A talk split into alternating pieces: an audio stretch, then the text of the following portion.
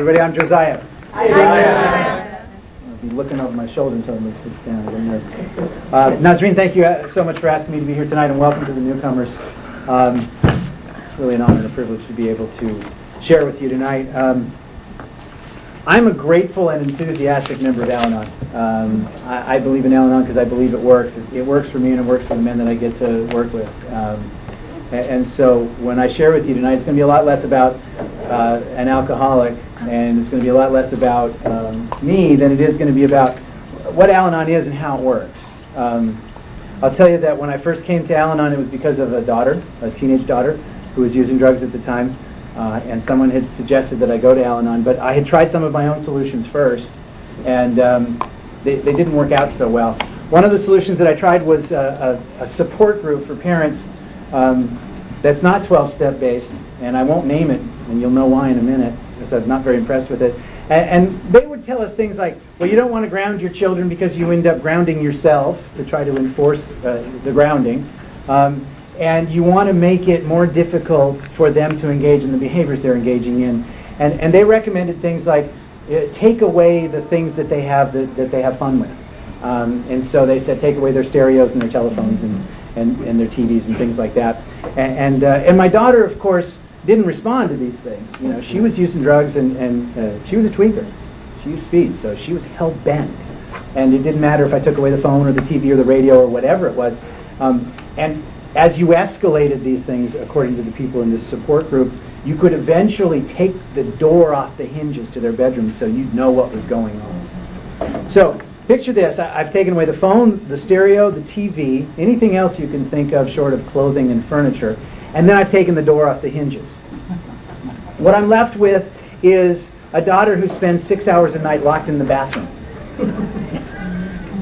and and I would wake up in the middle of the night to go to the bathroom, and there would be a light showing on the crack of the bathroom door, and I would just think, oh God.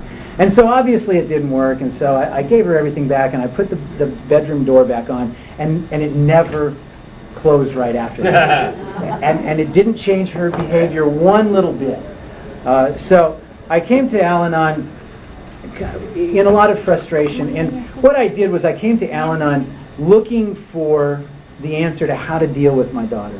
Um, I wanted what I've heard described as an obedience school for children. I, I, wanted a choke chain, and I wanted to teach her how to heel. Um, and when I first came to Al Anon many years ago, you weren't talking about that.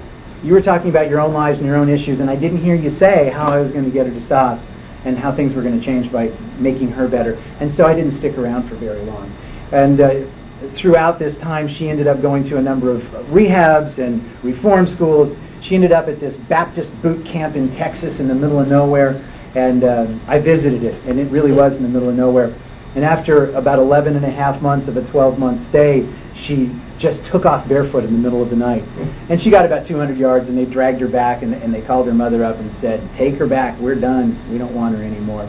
And what happened shortly after that was that um, my daughter and I ended up living together, just the two of us. I was divorced by then, and she didn't have a place to stay, and it was me and her. She wasn't using anymore, but she was very much engaged in all of the alcoholic behaviors. And what I've come to learn is that when our literature talks about we need Al Anon whether the alcoholic is drinking or not, that was my experience. And um, at about the same time, I started dating a woman who was sober in Alcoholics Anonymous, and I realized that her behaviors affected me quite a bit too. And um, as a result of her experience in AA, she had started going to Al Anon, and she had that green and white book sitting out, I know, one night, and, and I asked her about it, and she said, Yeah, I've started going to Al Anon. And I thought, you know, if I'm going to make this a fair fight, maybe I should find out what she knows in Al And so, because I'm living with this daughter of mine, and I'm dating this woman, I thought I need to get back to Al And I went back to Al and what I realize now is that I needed a solution. I needed the solution that Al had to offer even more desperately than before because when I had come here before, I thought if only she would stop, everything would be better. Mm-hmm. Well, she was stopped, and everything wasn't better. Um, and, and what I did was I came into Al Anon. I, I came back to um, a, a, meeting I had been to before that is now my home group, and it's the home group of a lot of the guys you see here tonight. Um, the, the Thursday night meeting in La Cañada. It's a men's meeting except the rest of you are welcome on the first meeting of the month. We have a speaker that night, and I highly recommend it. That's where Nazreen corralled me to come speak to you last uh, last month, uh, and it's what I call my home group. And and what I've done is I've watched the men who are longtime members of that meeting, and I, and I see that they're happy and content, even though they have alcoholics in their lives. And some of these men have sober alcoholics in their lives, and some of them have drinking alcoholics in their lives. But I see that many of them have happy and contented lives. And I thought, that's what I want. And so what I did was I did what they said to do, what I saw them doing. So I do have a home group. It's that Thursday night meeting. I have service commitments and Al-Anon meetings. I have a sponsor. Um, I talk to that sponsor once a week, whether I need to or not. Uh, and it turns out that Wednesday night is the night that I call my sponsor, and I've spoken to him tonight. Um, he told me one time, you know, you don't really need to call me every week. You're doing pretty good. And I said, Carl, I really do need to call you every week. Um, and sometimes I need to call him more than once a week. Um, but I do know that sometimes I'll get on the phone with him and I won't realize until I'm 10 minutes into the conversation that I had something going on that I wasn't even aware of. So I have a sponsor. I do sponsor men. It's probably the greatest gift that I have in this program. It's one of the best kept secrets there is. Um, and don't tell them, but I get way more out of my work with them than they ever get out of me. And um, it, that's just the truth. So thank you guys. Um, and thank you for showing up. A bunch of the guys that I sponsor are here tonight, um, and uh, some of them even drug along qualifiers. And uh, thank you for coming. Um, but but this is really more about um, about what the problem is and what the Al-Anon solution is. Uh, I, I, came here primarily because of my daughter. I stay here primarily because I'm in a relationship with an alcoholic. But more than anything, I'm here because it's the way I react. It's my response to the alcoholic that explains why I devote time and energy to it. That explains why that daughter made me so crazy or why I can be so sick in my relationship with my girlfriend. What I've come to learn in Al Anon as a result of doing inventories and sharing in meetings and reading the literature is that I've got a qualifier from way back. Um, I have a grandfather, my father's father, a man I never even met, who I have learned is a raging alcohol, was a raging alcoholic, and my father is an untreated Al-Anon. So a lot of what I am today is what I learned from my father. So here's a man I never even met, and his shadow is cast across our family. And so I think I qualify for Al-Anon in just about every way you can. Um, but my, my situation when I came into Al-Anon is I didn't even realize what the problem was. So I couldn't possibly conceive of what the solution was. Um, and, and, the way I like to describe the problem and the solution is just to go through the steps. Um, I've heard people say that the 12 steps are one of the best kept secrets in Al Anon, and I don't like that to be true because uh, the 12 steps are how we work a solution in this program. Uh, Al Anon came from AA, and it came from AA because the wives in the kitchen making the coffee realized that they needed a solution too because they were having a hard time dealing with their alcoholic husbands. And so what they did was they started working the AA program themselves, and they ultimately adapted it to dealing with alcoholics. So that's the program that we have. That's our legacy. Uh, and I'm a big believer in the 12 steps. And I'm not a little bit shy about uh, stealing from their literature to get a better understanding of how to work with recovery. Uh, because I don't think that we're very much different from them. Uh, I, I, think that our drug of choice happens to be alcoholics or, or many other things uh, mm-hmm. rather than alcohol. We don't have an allergy to that, um, but, but we have a sickness just as real. Mm-hmm. Um, and the solution works just as well for us. Um, so as I say, when I came back to Al-Anon the second time, um, I did the things that the men who were in recovery were doing, and they've worked for me. And, and I think one of the biggest deals um, that those men do, and that I've done since then, is to work the steps. Um, and when you work the steps, you start at the first one and finish with the twelfth one, and, and then if you're really ambitious, you go again. Um, but the first step says that we're powerless over alcohol and that our lives have become unmanageable. Um, and, and at first, that didn't really make sense to me as someone who wanted her to change. And what I've realized is that I, don't, I can't be very literal about the way those steps are worded. Um, when, I'm, when it says I'm powerless over alcohol, it means I'm powerless over that alcoholic and what alcohol does to her uh, and how she acts. Um, and, and because I'm powerless, and yet because I want to have power over that, my life does become unmanageable.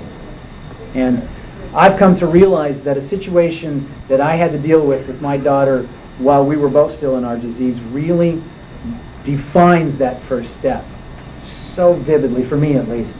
And my daughter had been off at a friend's house, And I don't know if I knew it then, but I know now that they had been huffing. They had been spraying something into a bag and breathing it and getting high. And I had come to get her and take her home. You know, I was the stern father. And, and it, my memory is that the police were involved somehow. I have a recollection of a black and white. And uh, I'm not quite sure how that worked out, but somehow I got her, and she was in the van, the family van, and I was driving her home. And of course, I'm sure I was telling her in no uncertain terms, you know, how bad she was and how she was going to straighten out. And so we're driving along. She's in the passenger seat, and we get to a stop. I, I don't remember if it was a light or a stop sign, but we stop, and all of a sudden, the passenger door flies open, and she's gone. I'm sitting in traffic at the light or the stop sign, whatever it is, and she's gone, and I'm absolutely flummoxed. I have no idea what I do. I get her, no, I drive, I get her, no, I drive, I get her, no, I drive. Powerless over that child, she's running off into the night, and my life is completely unmanageable. I don't know whether to drive or to run. And to me, there's a perfect description of the first step for the Anon powerless over that alcoholic, and my life is completely unmanageable. Don't know what to do. So there's our dilemma. Uh, as an Al Anon, I do two things with the alcoholic, and, and they're, one of them's on one end of the spectrum, and the other is completely on the other end of the spectrum. I want to completely control that alcoholic. If that alcoholic would only do what I know is exactly right for her, we would both be much better. Thank you very much and I know best. Now, it's really easy to have that attitude with someone whose diapers you've changed, someone you've raised from birth. But I have the arrogance to think that I can do it for anybody. And certainly my girlfriend is no exception. I've got some really good ideas for how she could live her life much better and make both of us a lot happier, don't you know? That's one of the things I do as an Al Anon. On the one end of the spectrum is that I completely want to control her. I know best. But then, at other times, completely on the other end of the spectrum, and with the same person, possibly even during the same day, I'm a complete doormat. They say jump, and I just want to know how high and how quickly and how many times. I would find myself when I was living with that wonderful daughter of mine, she's not even using, and she would be on the phone saying, Oh, I'd really like to go, but I don't have any money. And guess whose wallet would be in his hand? you know, I have no way to get there, I would hear her say, and the car keys would be and, and that would be true regardless of whether I felt like driving or whether I could afford to open up that wallet. Because don't you know that if we appease her and keep her happy, everything's going to be okay.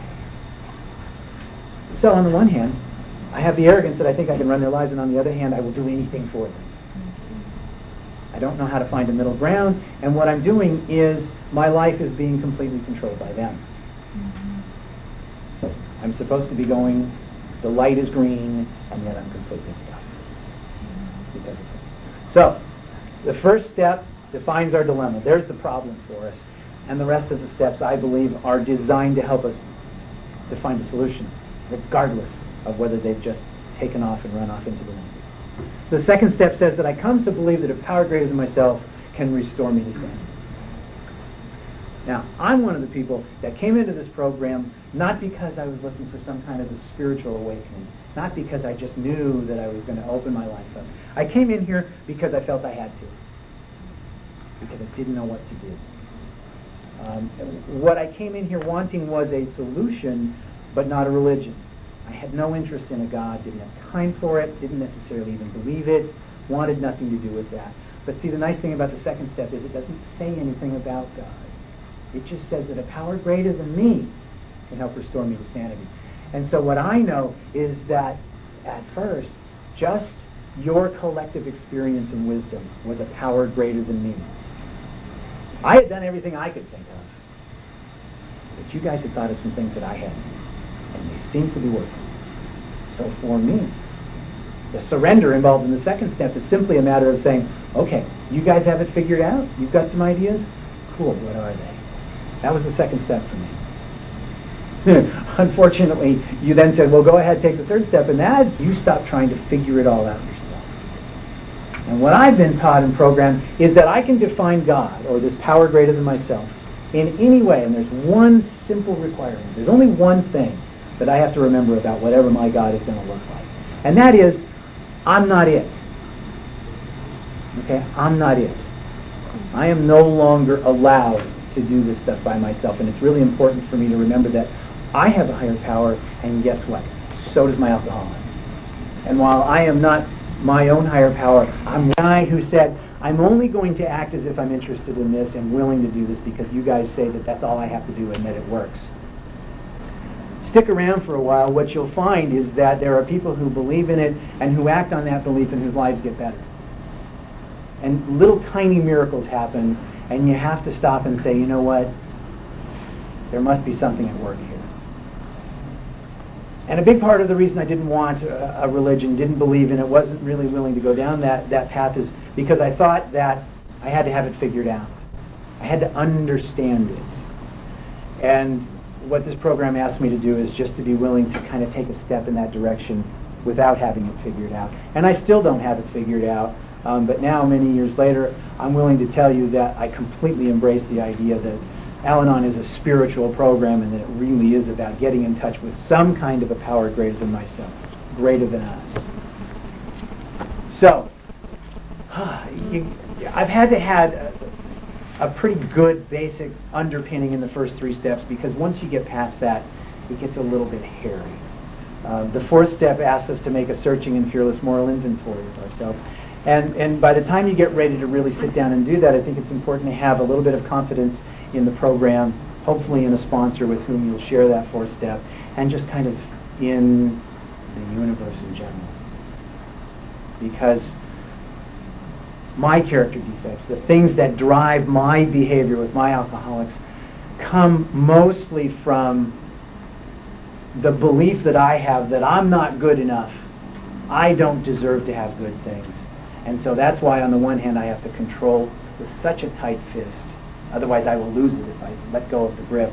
Or, on the other hand, why I have to be such a complete doormat. So, for me to really honestly look at the things that I think are wrong with me is a very difficult thing. For a person who has crushing low self esteem, uh, that can be very difficult. Now, some of Al Anon's literature says, oh, well, you know, your, your moral inventory, your fourth step should emphasize your character assets because we have such low self esteem. I'm kind of not with that literature so much because if my problems with my alcoholic had to do with my character assets, then this would be a much different journey than it is. But I'm here to tell you that my problems with my alcoholic have to do with my character defects. And the reason I'm here is because I don't want to have to completely put my daughter or my girlfriend out of my life to make my life better. I want these people in my life, but I want them in my life in a healthy way. And the reason that my relationship with them gets unhealthy is because I have character defects that cause me to react to the way they behave. So, my inventory, by definition, has to be a listing of my character defects. Those are the things I have to work on to make my relationship with those alcoholics better. So, yes, character assets are important to acknowledge, and yes, in the process of working on low self esteem, which, by the way, is on my fourth step as a character defect, we talk about things. But that's not what the fourth step is about. So, with all due respect to the Al Anon literature, I think I have to focus on my character defects. And by the way, working the inventory process with a sponsor, I am not going to be able to get into a place where all I see is bad stuff and I must be the worst person on earth. And here's an inventory that shows you why. A loving sponsor is not going to let that happen. And a loving sponsor gets involved in the fifth step. Fifth step says that we admit to God, to ourselves, and to another human being the exact nature of our wrongs. Another reason why I don't agree with our literature that says work on your assets. The very next step says we admit the nature of our wrongs. We're going to fix some stuff that's broken stuff that's not broken we can acknowledge, but we've got to work on the stuff that's broken. So, the fifth step admit to God, to ourselves, and another human being the exact nature of our wrong. That's when I sit down with a sponsor, with a man who's been through this, who's had alcoholics in his life, and has reacted in an unhealthy way, and has worked the program, and has gotten better, and who understands. By the time I get around to doing the fifth step, I've worked with this guy, and he knows me. And I'll tell you, for me, I think that this concept of the fifth step. This idea that we're willing and able to share our deepest, darkest stuff with someone who knows us and loves us and supports us is really sort of the key. It's the magic to 12 step programs. The fifth step, the idea behind the fifth step is, is the idea that was born when Bill Wilson went to Akron, Ohio and sat down with Bob Smith, an old time doctor in Akron who just couldn't get sober. And Bill was about six months sober and on fire to help other people get sober. And he sat down and told him, not you've got to get better, but look, this is how I drank. This is what's wrong with me. And Dr. Bob heard that. And that's what we do in the fifth step. That's what we do when we share in meetings or when we call our sponsor. You know, because the things that I know are wrong with me are things that I never wanted you to know about me. Because I start out from a place that says that I'm not good enough. I don't deserve the good things in life. I don't deserve your love. I don't deserve to have nice things. So for me to open up and say, here I am in all its horror, then you're going to know that that belief that I have about myself is true. So it takes a big leap of faith to be able to say, here I am. And the wonderful thing about the way the process works is that we all say, oh boy, that's me too. That's the beauty about sitting and listening to people share meetings. That's the beauty about doing a fifth step.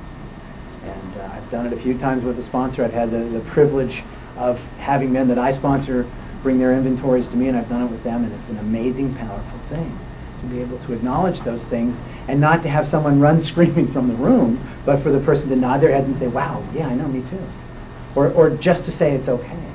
And at the end of the process to say, good for you, I'm proud of you, I love you. Boy, that's a big deal all by itself. For it to be okay to have things about us that are wrong. The good news is the rest of the steps are part of the process of making those things better. And the sixth step says that we're entirely ready to have God remove these defects of character. And, and in the big book of Alcoholics Anonymous, the sixth and seventh steps take up about a paragraph. Just a paragraph.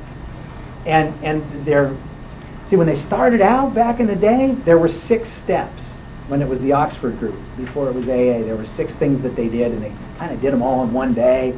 Well, I think when they filled them out to 12, there were a couple of steps that looked like they were filler. And, and the sixth step is, is one of those kind of filler steps, but it's a big deal. We're entirely ready to have God remove all these defects of character. And it's a big deal because the things that I've identified as my defects of character, like that controlling thing that I do, or that doormat thing that I do, those are things that I've done for a long time. A long time. Decades. Those are things that I learned at my daddy's knee. Because I've told you that he's an untreated Al Anon, and that's what he knows to do to contend with the chaotic alcoholic world he grew up in. So the idea that I'm going to be completely ready to have those things removed is pretty revolutionary. It really requires that I say that I become willing to devise a way of dealing with difficulties in my life that's completely different than what I've done my entire life. I had one of the guys that I was sponsoring do some six step writing for me one time because he was stuck, and I said, okay, talk to me about what you're going to be like when those defects of character you identified in your inventory are, are removed. And he came back to me after he did the writing and he said, I'm really afraid of this because I'm not going to know who that person is. He felt so defined by the defects of character that he'd identified that he was afraid of the shell, essentially, that would have been left. So it really is kind of a big deal to say we're entirely ready to give up those things. Am I entirely ready to give up the control, to give up the people pleasing? to give up the gossip and the criticism and the judgment and all of the other things that I identify the stinginess, the greediness, the selfishness. Am I really willing to give those things up? So if I've decided that, then the seventh step says that I humbly ask God to remove my shortcomings. So once again, acknowledging that I'm not in this process alone. Once again, acknowledging that even though I'm ready, as the sixth step says, that I need help. One of the things I like to point out about the six and seven steps is this nowhere in those steps does it say that when you work those steps, the shortcomings are removed. I told one of the men I sponsored that after he did those steps, and he just looked at me and his face fell. And he said, Oh! I said, Well, it'd be a seven step program if that was the case. And it's not a seven step program. Um, they're not removed then. Um, I believe that the six and seven step um, is a place where we stop and, and take stock and get ready to do the next bit of hard work. The fourth step is hard enough, but the next bit of hard work comes in eight and nine. And, and for me, eight and nine um, are where we really start to roll up our sleeves and get to work We've identified these things. We've identified the problem in one. We've gotten ready in two and three. We identify what our situation is. We know the alcoholic's insane, and it's made our life insane from the first step. The fourth step has helped us to identify specifically what it is about us. What is it about me and my behaviors and my attitudes and my belief about myself and the world that causes me to have such an unhealthy relationship? If I've done the fourth step well, that's what I've identified. So now I'm ready. God, please help me. And we get on to 8 and 9. The eighth step says that we make a, a list of all the persons we'd harmed and become willing to make amends to them all. And I, I think this is particularly appropriate for us in Al Anon because Al Anon is a program of relationships. An alcoholic can come into AA and get sober having spent his entire drinking career alone in a room. But if that was our story, we wouldn't even qualify for this program. By definition, Al Anon is a program of relationships. If there wasn't an alcoholic in your life, you wouldn't qualify for this program. So, the eighth step says that we make a list of people we'd harmed. Who are the people in our lives? The last time I did an eight step, I just started at the very beginning. Mom, dad, brother, sister, and went down like that. I wrote every name I could think of from the very beginning, and then I went down and said, okay, did I harm them? Rather than doing it the other way around, saying, okay, who did I harm? I didn't want to give myself an out. I didn't want to give myself the opportunity to be in denial about whether I'd harmed these people. So I become willing, I make a list of these people and I become willing to make amends to them. Um, and for me, the eighth step is about identifying the people that I've had unhealthy relationships and finding my part in that. Okay, why do I have an unhealthy relationship with my daughter? Because I try to control her on the one hand, and I, and I try to be a complete people pleaser on the other. All of which has to do with how I feel about myself all of which has to do with how I feel about her and how the world works. You know, I have to protect these people. I'm unwilling to give them the dignity to live their own lives. I don't know if that's because of the fact that this process comes to us from AA, and let's face it, that a newly sober drunk has a lot of apologies to make. but for me, the eighth and ninth step process, the amends process, isn't primarily about making apologies. And, and I, I don't know about you guys, but for this Al Anon, the cheapest phrase in my vocabulary ever is, I'm sorry. Thanks, guys, right. I'm sorry. I have this distorted sense of responsibility. I think it's all my fault. I think it's all my fault. And I will take responsibility for stuff that I've got nothing to do with because oh, goodness knows you can't be upset, unhappy, displeased. You know, if you tell me that it's too noisy in this room, it's too dark, it's too drafty, I'm sorry. I've got nothing to do with it. I have a tendency to have this overblown sense of, of responsibility for your well-being. So I will apologize because I don't want you to be upset with me, God. Knows. The thing about it is, if I go and I apologize to you and I engage in the same behavior, again, then the apology is empty and it's meaningless. And besides, I think that this program, I think the process of the steps is about figuring out how to change me. And there's no step in there that says, and then we stop doing that stuff. Or, or then we started acting completely differently. So I think the amends steps are where that happens. When we amend the Constitution, we, we write something new in there that changes how it works. When you amend something, you change it. Hopefully for the better. So I think the amends process is more about going to the people that I've identified on that list that I've harmed and saying, I've treated you badly. I will try not to treat you that way ever again. Now, in the process of doing that, I may apologize for having treated you badly. But the apology is not the point. Change in behavior is the point. To me. Because I've got to start changing. Now, if I tell you that my inventory has revealed that my character defects are a lot about this low self-esteem, the fear that I have that you'll find me out for the terrible person I am, my conviction that I don't deserve to have a good place in this world, that I don't deserve your love, that I don't deserve good relationships. And to me the solution to that is to start acting differently. Because what I'll tell you is that my inventory has revealed that I acted consistent with that belief that I had over and over and over. I'm not worthy of having a good job, so I procrastinate and I'm lazy at work. I'm not worthy of having a, a wonderful, loving relationship, so I cheat. And over and over again, my behavior reinforces my belief about myself. And it's a sick spiral. And the worse I feel about myself, the worse I behave. Now, I've never discovered a way to look at myself in the mirror and say, okay, you're a good person, and have it be done. I believe that I'm a good person. It just doesn't work that way for me. What I have to do is I have to go out and start acting differently. And sometimes it's real simple. When I first saw my sponsor speak at a meeting, he had a jacket. What I was taught is you show up, you dress nicely when you're asked to speak. Stuff like that. Making the bed. Showing up to work on time and putting in a good effort helps me one day at a time to believe differently about myself as an employee. So that's what the amends process is about. I told you that one of the things that I did with my daughter was I would hear her say that she doesn't have a ride, and I would show up with car keys in hand.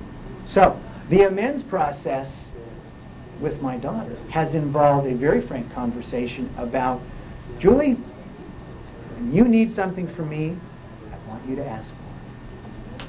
I'll tell you what, when we had that conversation, her face fell because she knew the jig was up.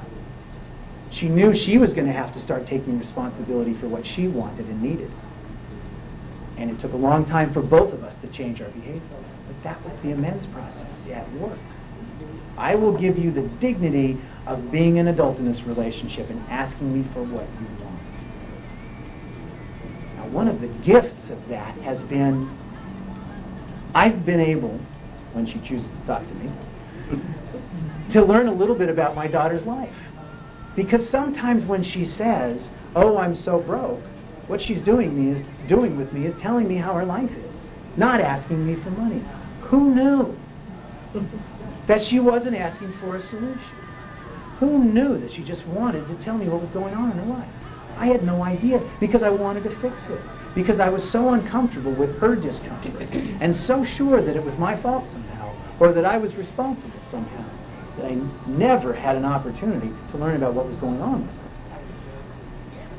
So now I can sit and listen to her complain about how broke she is.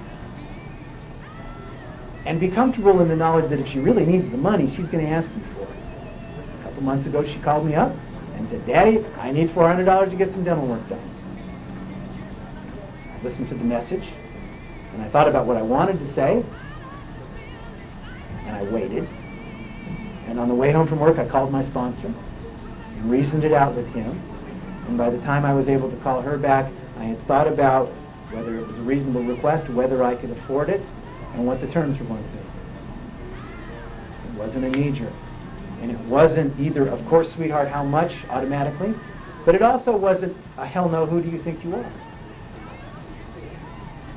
It was the response that I really felt, and it was the response that I could really afford. I believe that's what the amends process is about. I've made amends to that child. Now, sometimes you can't make the amends directly.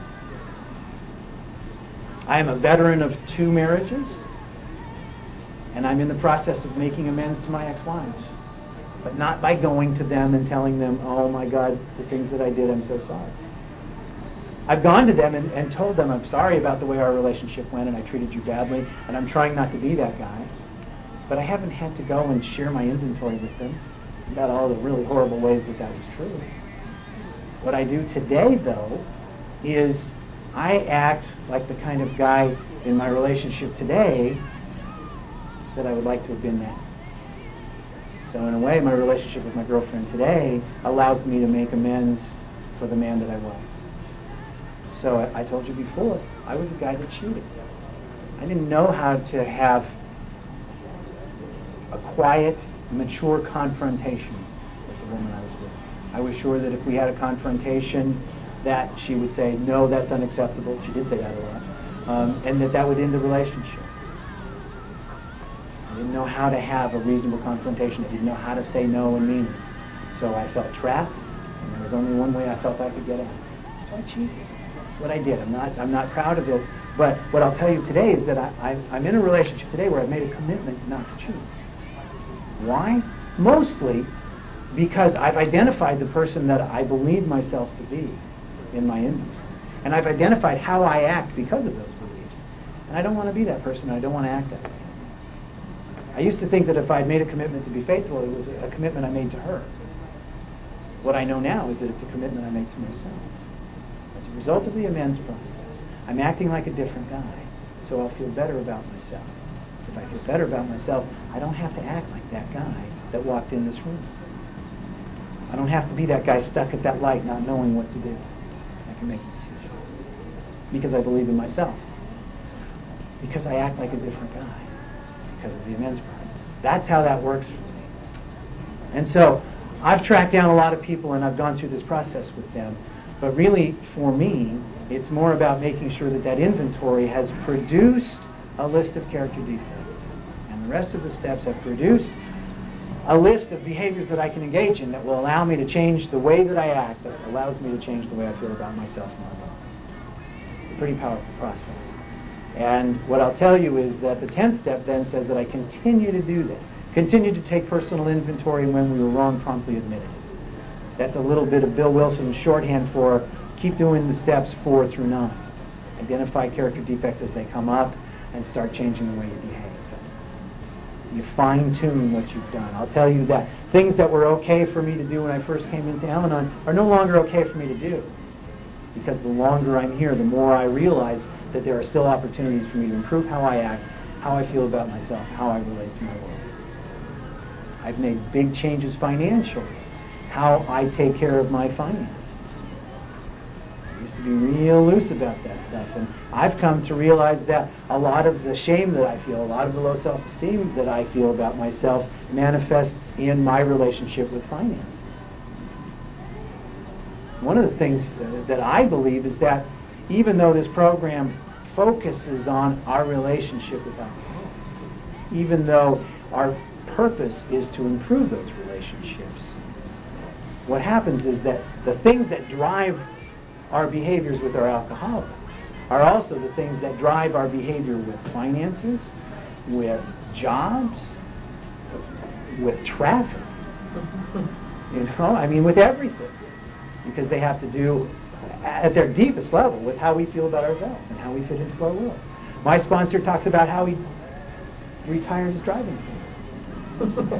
That's a part of the recovery process if you no longer have to control everybody around you, or if you're no longer a complete doormat on the road, if you found some recovery behaviors when you go from home to work, you don't have to drive the same. My favorite one on that one is just give myself plenty of time, and then I don't have to worry about how I'm getting cut off. Um, but the point is that the 10th step has allowed me to identify other areas in my life where behavior has needed to change. And this, the 10th step allows me to work this program imperfectly. Because even though sometimes I know what I'm supposed to do, my emotions respond first. And here I am supposed to be this, this great font of wisdom and recovery, and I end up acting like a jackass. And then what? Well, then what is that I get to employ this process again, and I get to make amends where appropriate and necessary and I don't have to walk around with a bunch of shame because I've acted like a jackass once again. One of the beautiful things about this program for me is that it allows me to just be human. It allows me to still be a work in progress. That was never okay for me before. You know, the home that I grew up in that was affected by alcoholism was one where, you know, dad's cursing under the hood of a car and says, you know, hand me the box wrench, and I pick up, I don't know what a box wrench is, I pick it up, because God knows you're not going to tell him while his head is under the hood and he's cursing at the engine that you don't know what it is, so you pick something up and just grit your teeth, and when you're screamed at because it's a crescent wrench and not a box wrench, that's the kind of stuff that starts to define how you look at your world. So it was never okay for me not to know. It was never okay for me to make mistakes. And here, because of the process that is available to us through the steps, it is. And as long as I'm willing to learn from those mistakes, and finally someday figure out what a box wrench really is, If I choose to, actually, that's not it. That's not it at all. I still don't know what a box wrench is. What I know today is that I don't offer to help the guy cursing under the hood anymore. That's just boundaries and Al-Anon? Sometimes the best I can do is just walk away. I've got, I've got to tell you one of my favorite Al-Anon stories. Um, this wonderful alcoholic girlfriend of mine, God love her. She works a good program. She's got a lot of good recovery. In the early stages of our relationship, we would have very heated discussions. I have to be careful how I describe this because she sat in a room one time when I told this story and she was very upset with me. She did not like the way I characterized her behavior. But at any rate, we used to have very heated discussions, um, in part because of my behavior, but she would, you know, in no uncertain terms tell me what she thought. And what would happen is she would tell me what she thought and, and use some pretty strong language. And I would try not to react and she wouldn't stop. And then finally, it's like you're getting poked in the chest over and over again. Finally, I would react, and I would let her have it. And I swear, I would wake up the next day and realize I had been a jackass one more time, and I had to apologize to her. And then I would scratch my head and I would say, wait a minute, she started that. And I would be so confused. I'm like, what? How? Why? And what I realize now is that I would let her trigger me. So I, I thought, I know what I can do. I can tell her I don't want to have this conversation anymore. I can tell her I'm not going to participate if you're going to say those things. So I did that one time. I said, okay, I think this conversation has gotten to the point where we're a little bit too emotional. I think we need to stop. She wasn't ready to stop. And, and she told me so. You never want to have this conversation. You're just a big chicken. That's not the word she used. and and she poked my chest verbally over and over again. And I could feel it coming up. I knew I was about to get angry. So I laced up my shoes and I walked out the door. And we were at my house. I walked around the block and I walked around the block again.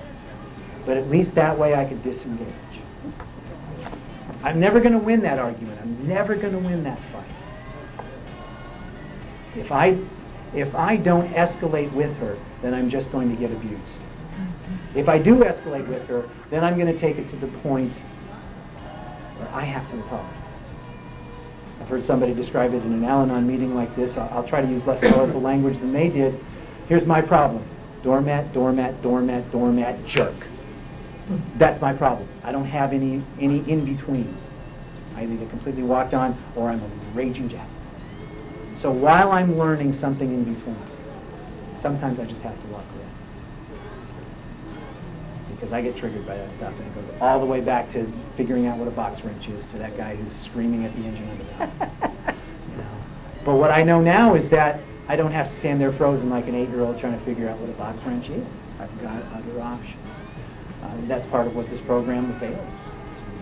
Um, the 11th step is one that, that it took me a long time to get to. You can imagine. It says it's, uh, we seek through prayer and meditation to improve our conscious contact with God as we understood Him.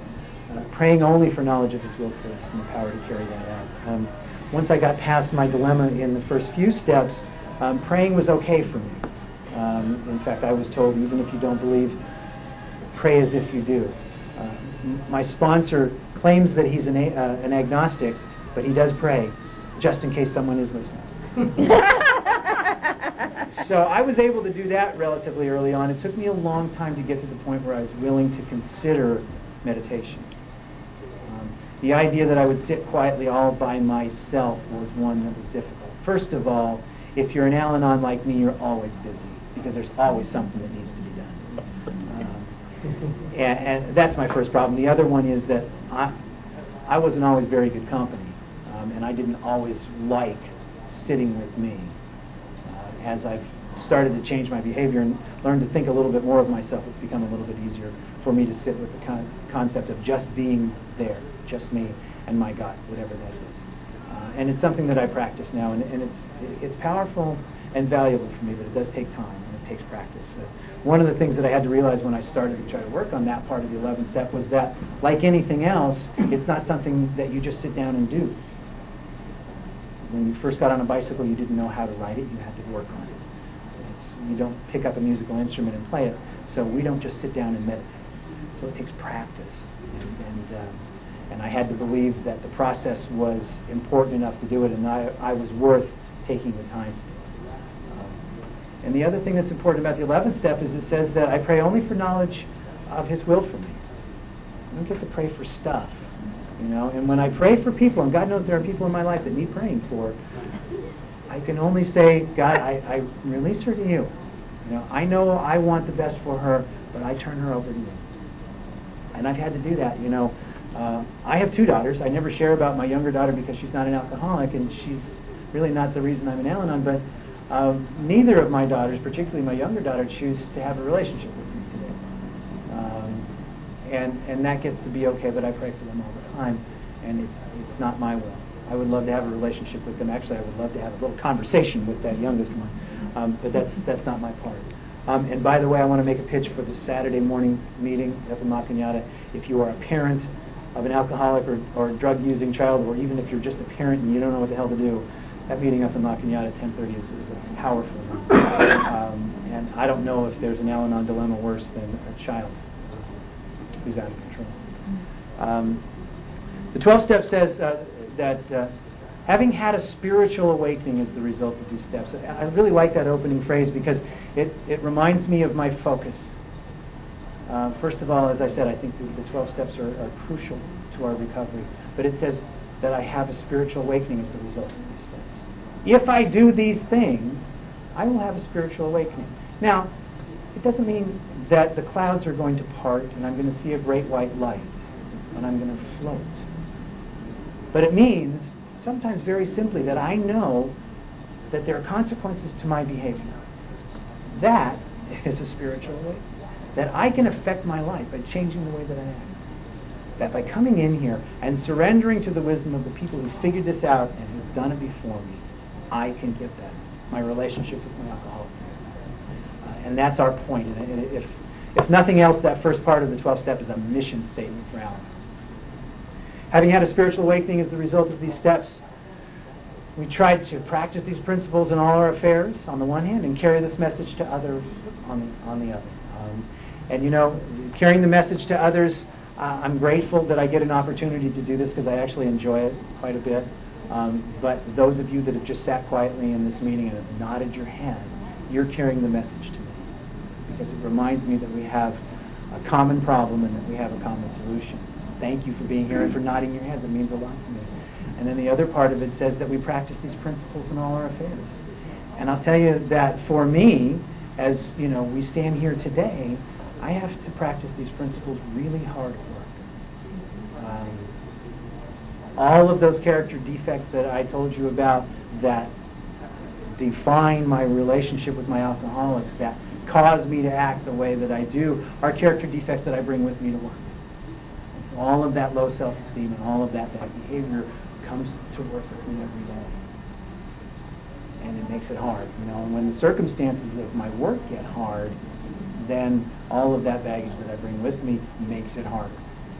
But what I know is that I can practice the principles of this program in all of these affairs. So it's okay for me to have told my sponsor in my Wednesday telephone call with him today that I was having a hard time at work and to talk to him about things.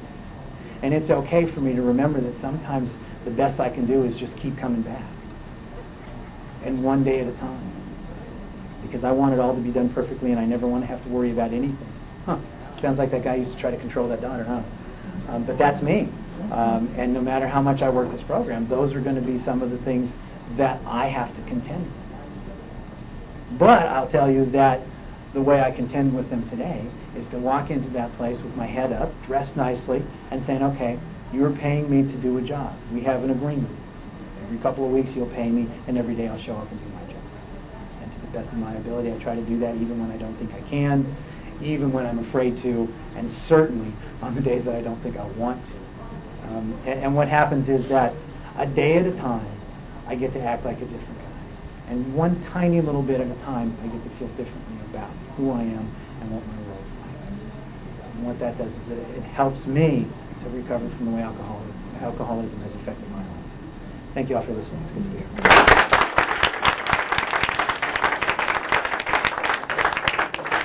And then the ninth step says that I go out